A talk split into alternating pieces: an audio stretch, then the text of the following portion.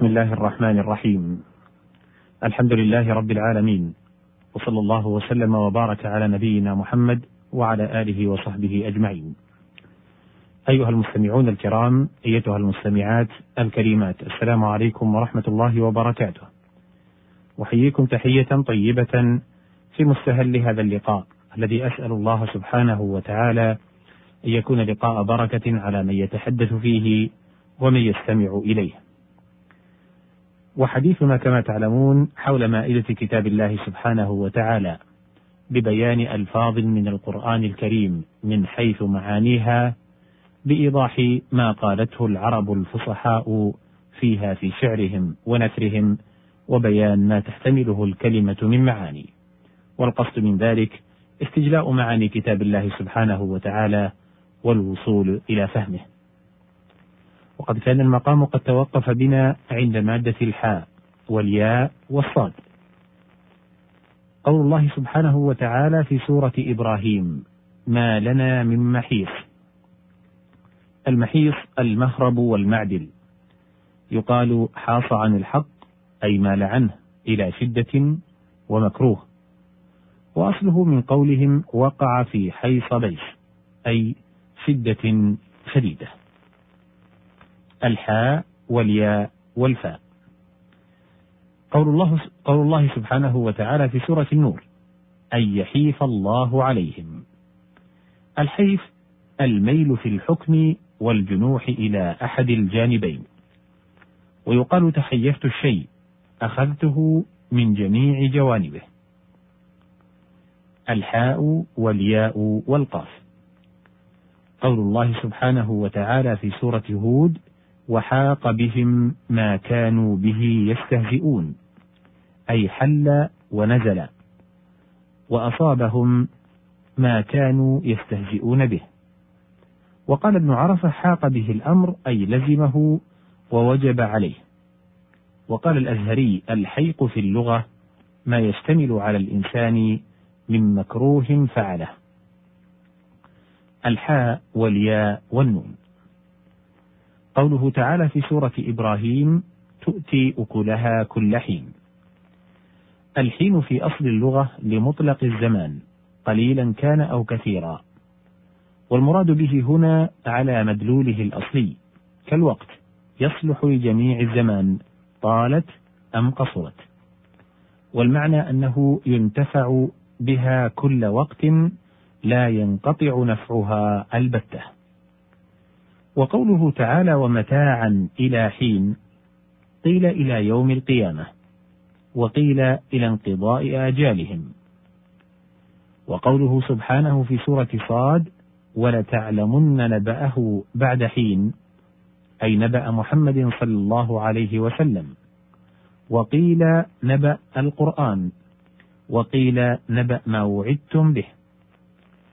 والحين إما يوم القيامة وإما مطلق الزمان. وقوله: هل أتى على الإنسان حين من الدهر، قيل معناه ساعة، وقيل 40 سنة. وأحينا بكذا بمكان كذا أقام حينا، وحان حينه قرب أوانه. الحاء والياء والواو. قوله تعالى في سورة العنكبوت: وإن الدار الآخرة لهي الحيوان.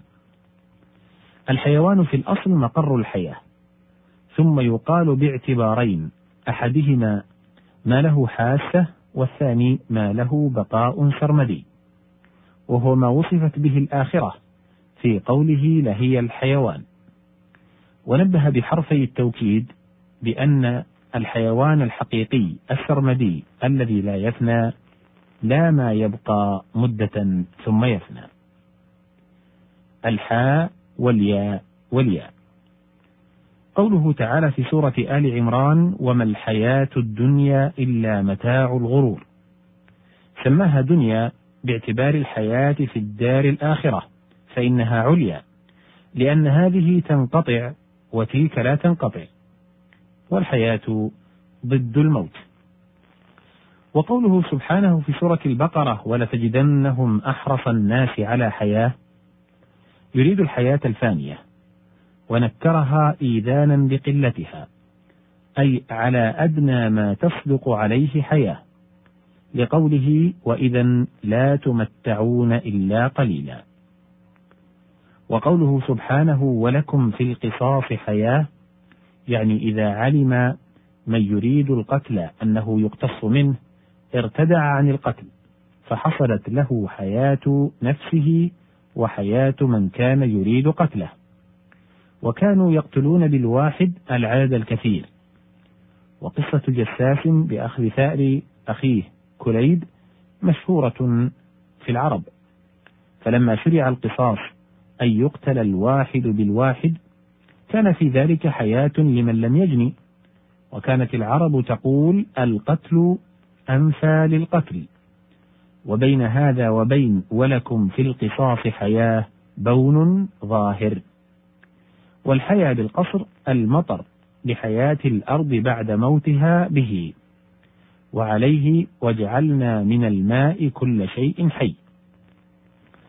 وقوله سبحانه يخرج الحي من الميت ويخرج الميت من الحي، قيل يخرج الإنسان من النطفة، والنطفة من الإنسان، والبيضة من الدجاجة، والدجاجة من البيضة. وقيل يخرج المؤمن من الكافر، والكافر من المؤمن.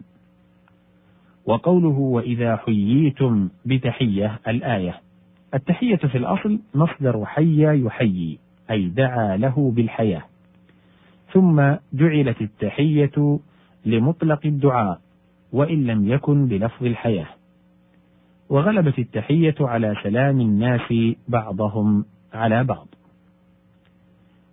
الخاء والباء والهمزة. قوله تعالى في سورة النمل يخرج الخبأ. الخبأ كل غائب، وقيل كل مدخر مستور، وقيل المراد السر، وقيل خبأ السماء المطر، وخبأ الأرض النبات. وفي الحديث ابتغوا الرزق من خبء الأرض، أي بإثارتها للحرث والزراعة.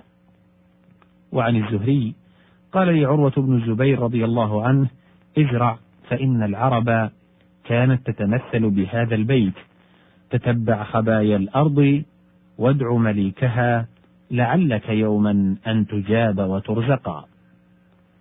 والخباء البيت لأنه تخبأ فيه الحرم. الخاء والباء والتاء. قوله تعالى في سورة الحج وبشر المخبتين، الإخبات الاطمئنان، وأصله من الخبت وهو المكان المنخفض من الأرض. وقوله وأخبتوا إلى ربهم، أي اطمأنوا وسكنت نفوسهم إليه، ومنه فتخبت له قلوبهم. ويعبر بذلك عن اللين والتواضع، ومنه وبشر المخبتين أي المتواضعين، وأصله من أخبث الرجل إذا أتى الخبث أو قصده، وهو المكان المنخفض كما تقدم. الخاء والباء والثاء. الخبث والخبيث ما يكره رداءة وخساسة، وأصله الرديء الجاري مجرى خبث الحديد. وعليه قول الشاعر سبكناه ونحسبه لجينا فأبدى الكير عن خبث الحديد.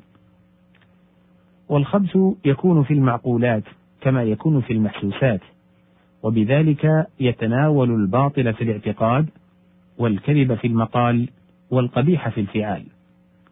وقوله تعالى كشجرة خبيثة، الكلمة الخبيثة كلمة الكفر، كما أن الكلمة الطيبة كلمة التوحيد. وشجرة الخبيثة قال ابن عباس هي الحنظلة، وقيل كل نبات مكروه مستردأ من جميع الشجر. قوله الخبيثات للخبيثين، قيل الكلمات الخبيثات للرجال الخبيثين المحبين شياع الفاحشة في الذين آمنوا، وقيل النساء الخبيثات للرجال الخبيثين، وقيل الأفعال الخبيثات للفاعلين الخبيثين. قوله كانت تعمل الخبائث أي إتيان الرجال كما صرح به في غير موضع. وقوله سبحانه ويحرم عليهم الخبائث أي الأشياء النجسة المستقذرة كالدم والميتة ولحم الخنزير. هنا نقف على وعد إن أذن الله سبحانه وتعالى بذلك بلقاء في الحلقة القادمة بإذن الله. إلى ذلكم الحين أستودعكم الله، والسلام عليكم ورحمة الله وبركاته.